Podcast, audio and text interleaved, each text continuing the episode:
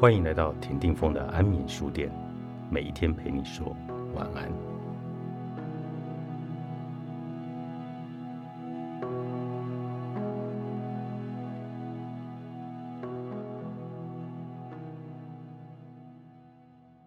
珠峰的第一道光，吉普车内漆黑一片，只有一两个蓝色的电子数字在孤独的闪动，其中一组显示。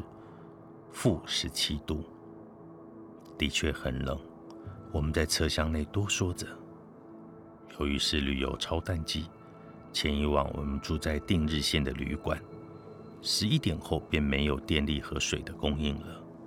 也即是说，我们在没有暖气的支援下，已经得忍受零下十七度超过七个小时了。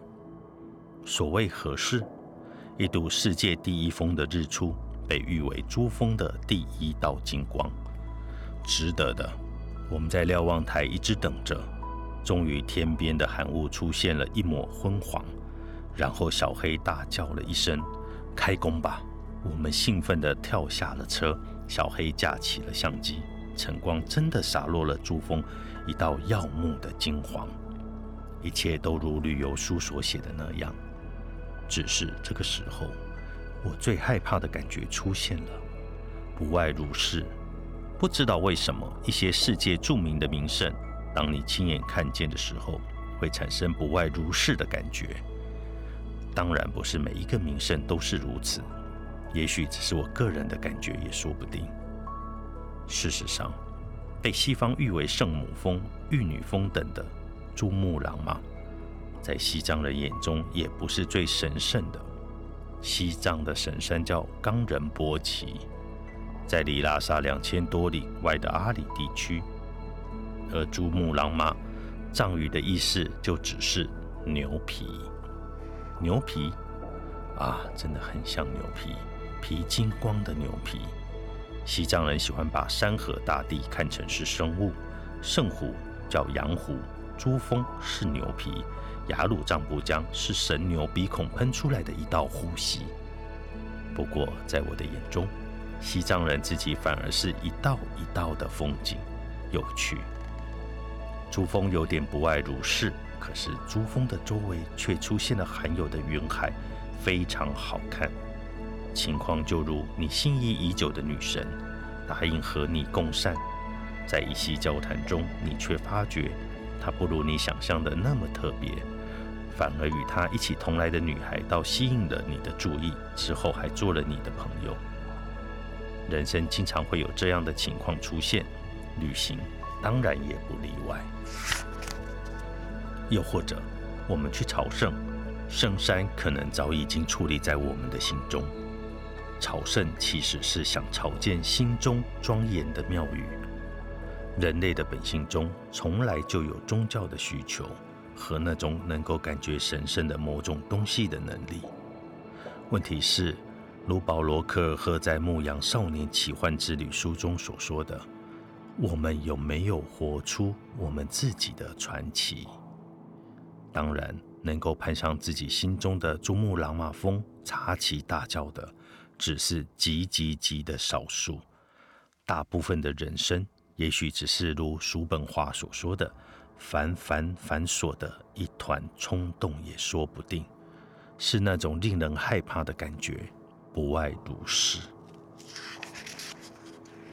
杂食伦布寺的黄，我在黄教的杂食伦布寺遇上花教教主，在花教主寺萨迦寺向黄教的大师顶礼。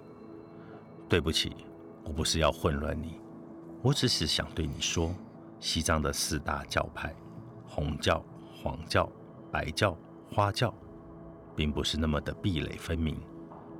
即使他们的图像辨别是那么的鲜明，花教萨迦寺是灰色的，两条红白幼幼的直线由寺顶一直画下，直到地上，像广大虚空中慈悲和智慧两条不断的脉，非常的别树一格。不只是寺院。在萨迦这个地方，农民的平房也是一样，灰色中两条红白的脉。黄教格鲁派的大寺扎什伦布寺，规模相当的庞大。四座寺庙屹立在一层一层像宗教村一样的平房群前面，可以想象，组织严谨的格鲁派几百年来那香火和学生之盛。扎什伦布寺的主色调是黄、橙、棕和金色。步行在寺庙和寺庙橙色高墙之间的石板小路上，有一种意大利小镇的橙黄色的休闲感。你可能会问，西藏人是不是只去自己所属教派的寺院呢？不是这样的，西藏平民的脑海中根本就没有教派。扎西星期五跟我说，他们从小就不会理会一间寺庙是属于什么颜色的。有智慧的大师，他们就会尊敬。事实上，在萨迦派的寺庙，我就同时看见黄、红、白、花四个教的大成就者的肖像。这些大师的笑容，还有各种的本尊和护法，凝聚着藏人亲切的生活感情。我们眼前穷凶极恶的佛像，男女交合的佛像。曾经给予过不少藏民困苦时的慈悲慰藉。旅游者看着这些凶恶和情色的形象，以及西藏人脸上的安慰和虔诚，大惑不解地说：“哦，这神秘的习俗，如胡琴坊在《旅人》一书中写道：我们总是带着自己的家乡去旅游，用我们习俗的眼光去诠释另一个文化。可以想象。”如果一个西藏人在香港铜锣湾目睹一个女生隔着玻璃定睛地看着一个指示皮带、一双皮鞋，竟掀起了近乎看着欧洲教堂彩色玻璃而生出的尊敬表情，他也可能会说：“哦，神秘的习俗。”不过，与其说是神秘的习俗，不如说是习俗的神秘吧。习俗的神秘力量一直支配着我们。是谁在不知不觉中设定习俗？是谁一直在教我们如何生活？教我们吃什么、穿什么、喜欢什么、憎恨什么？似乎我们并不真的太自由。冷西藏，热西藏。冯伟贤著，商周出版。